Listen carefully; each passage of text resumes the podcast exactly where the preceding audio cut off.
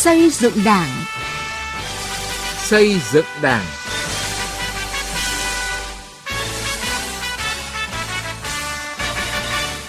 Kính chào quý vị và các bạn. Chương trình xây dựng Đảng hôm nay xin chuyển đến các bạn nội dung chính sau. Cần hiểu đúng quy định về 19 điều đảng viên không được làm để thực hiện tốt hiệu quả. Phê bình và tự phê bình, giúp nhau tự soi, tự sửa, làm cho Đảng mạnh hơn. Vai trò của đảng viên trong xóa đói giảm nghèo ở Mộc Châu, Sơn La. Từ nghị quyết đến cuộc sống.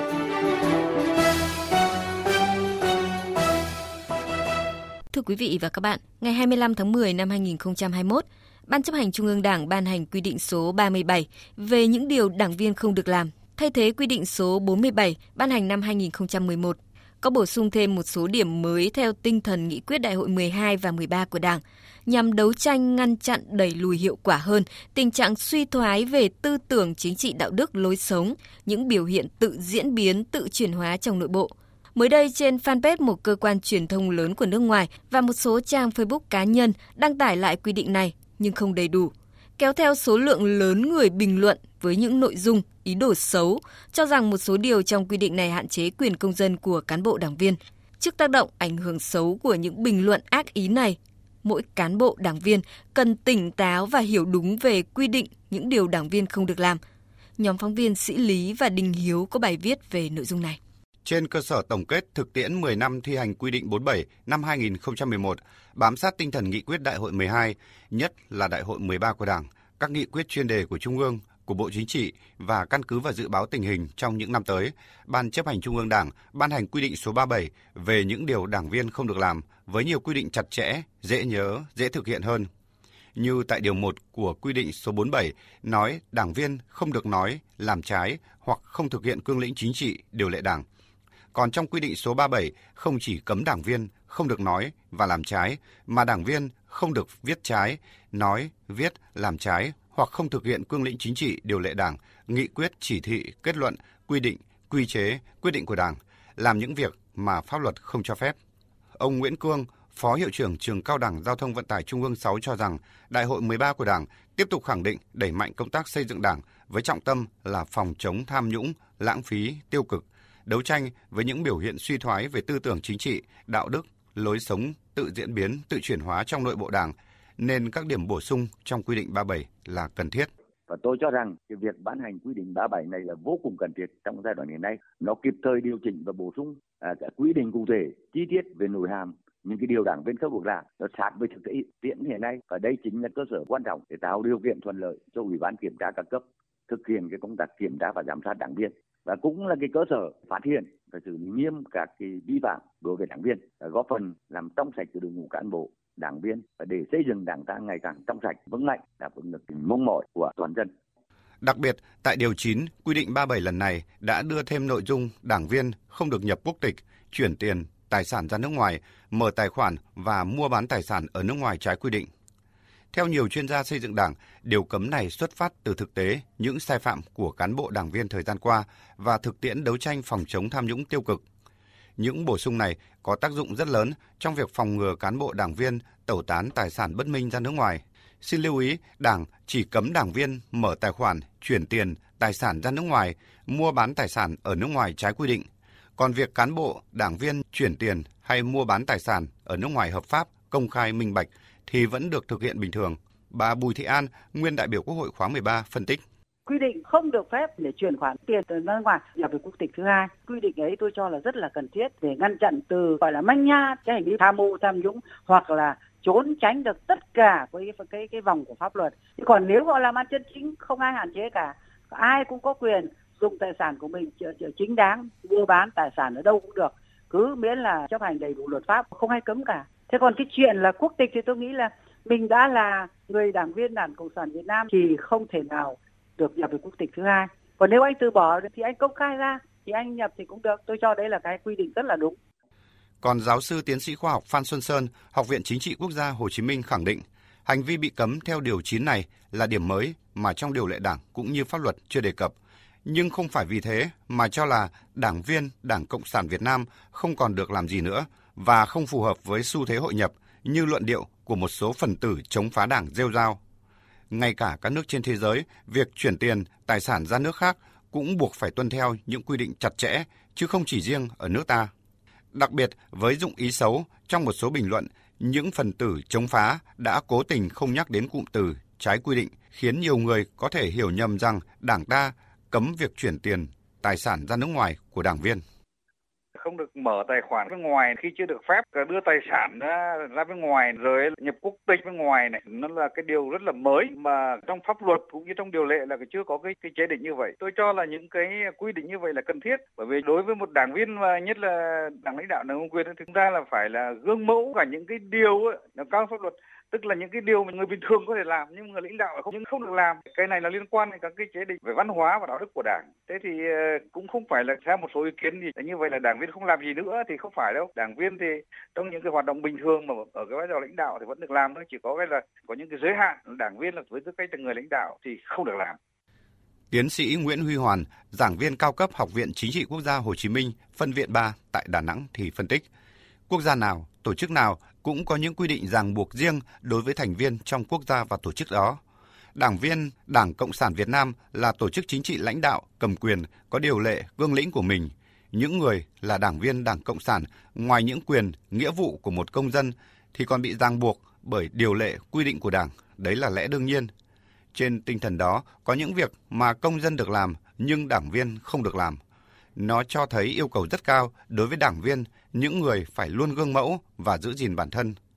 Với 19 điều đảng viên không được làm nêu trong quy định 37 là không trái với điều lệ, cương lĩnh của Đảng cũng như hiến pháp và pháp luật Việt Nam nếu mà công dân bình thường làm một việc pháp luật không công quyền đó ngài bị chi phối. Nhưng mà anh đã là cán bộ công chức thì anh phải chi phối tiếp bởi luật cán bộ công chức. Và trong đó anh là đảng viên thì anh phải bị chi phối tuân thủ các cái chung một điều lệ đảng. Để trung thành với sự nghiệp cách mạng của đảng thực hiện đúng các cái nội dung điều lệ đảng đó để đặt nó trong mối quan hệ đó thì chúng ta phân định rõ tôi không vi hiệp quy định 37 về những điều đảng viên không được làm không có mục đích nào khác ngoài mục đích tăng cường kỷ cương kỷ luật của đảng và giữ gìn phẩm chất chính trị, đạo đức cách mạng, tính tiên phong, gương mẫu của đảng viên, nâng cao năng lực lãnh đạo và sức chiến đấu của tổ chức đảng, không cho lợi dụng chủ trương khuyến khích và bảo vệ cán bộ năng động, sáng tạo vì lợi ích chung để thực hiện hoặc bao che hành vi vụ lợi, tham nhũng, tiêu cực. Việc fanpage, một cơ quan truyền thông lớn của nước ngoài, đăng tải những điều đảng viên Đảng Cộng sản Việt Nam không được làm, kéo theo số lượng lớn người bình luận với những nội dung, ý đồ xấu, cho rằng một số điều trong quy định này hạn chế quyền công dân của cán bộ đảng viên. Trước tác động ảnh hưởng xấu của những bình luận ác ý này, mỗi cán bộ đảng viên cần tỉnh táo và hiểu đúng về quy định những điều đảng viên không được làm.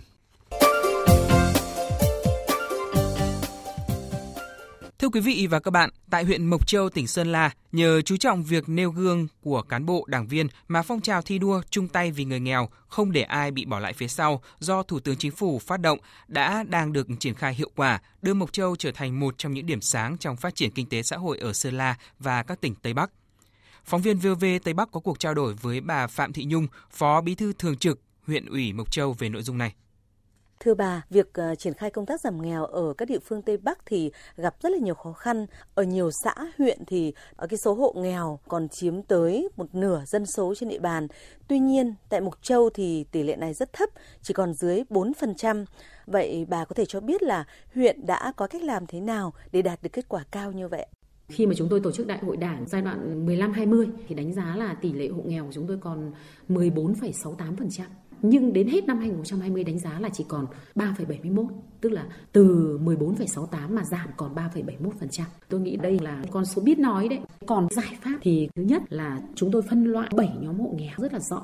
Thế và phân loại hộ nghèo như vậy thì nó mới rõ được là người ta nghèo vì nguyên nhân gì và từ lý do từ nguyên nhân đó thì mới có thể có giải pháp để giúp đỡ tốt nhất. Thứ hai là chúng tôi phân công các đồng chí ủy viên ban thường vụ, ủy viên ban chấp hành và các đồng chí là cấp ủy viên các cấp từ các cái chi bộ trực thuộc trở đi phụ trách các bản nghèo hộ nghèo và nhất là đảng viên gương mẫu đi trước giúp đỡ với những bản nghèo và hộ nghèo để thoát nghèo. Cho nên chúng tôi mới có cái con số thoát nghèo rất là ấn tượng như vậy.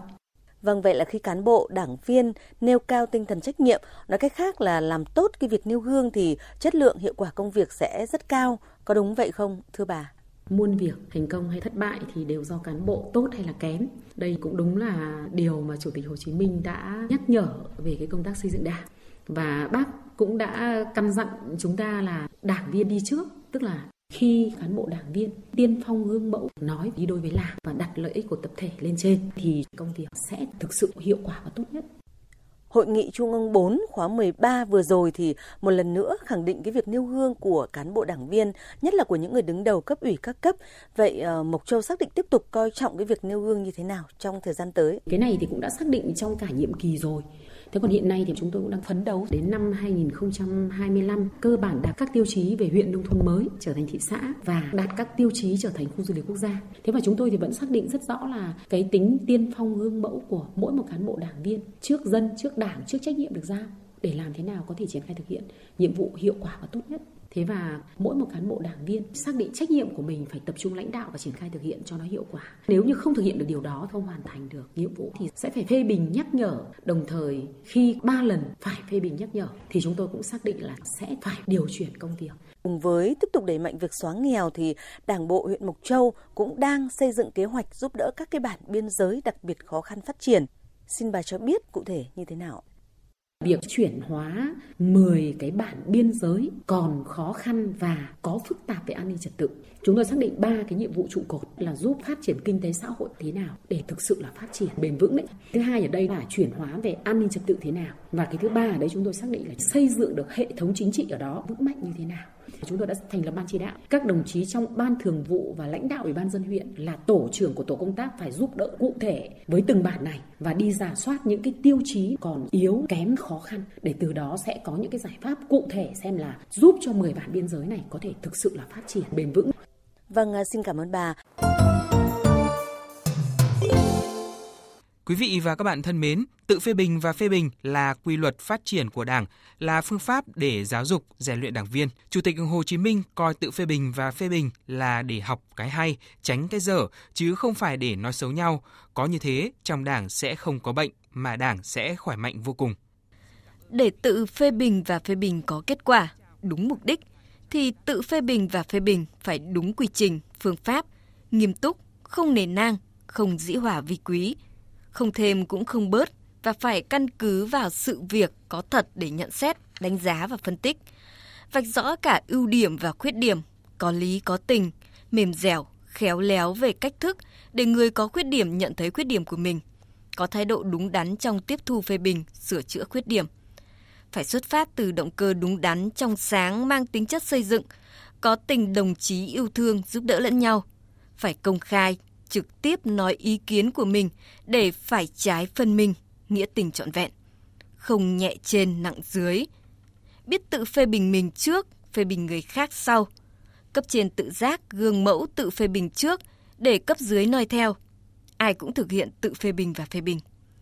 Kết hợp chặt chẽ phê bình và tự phê bình với sửa chữa khuyết điểm, làm tốt những điều này thì chất lượng tự phê bình và phê bình sẽ nâng lên. Khi thực hành tự phê bình và phê bình, phải dân chủ, không mệnh lệnh, áp đặt, soi mói, bới lông tìm vết.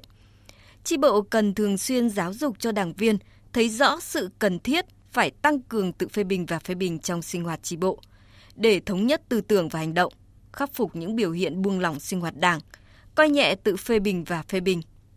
Việc làm rõ trách nhiệm cá nhân trong tự phê bình và phê bình đã khắc phục khuyết điểm trên từng công việc và lĩnh vực mà mỗi đảng viên được chi bộ, đảng bộ, cơ quan giao thực hiện nêu gương tự phê bình và phê bình.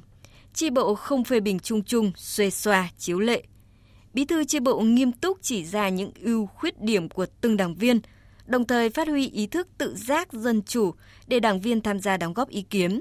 Chi bộ cần tăng cường kỷ luật kỷ cương, từng đảng viên trong chi bộ phải chấp hành nghiêm các nguyên tắc chế độ sinh hoạt đảng, các chỉ thị, nghị quyết của cấp trên và nghị quyết của chi bộ nêu cao tính tiên phong, gương mẫu của người đảng viên trên vị trí công tác của mình.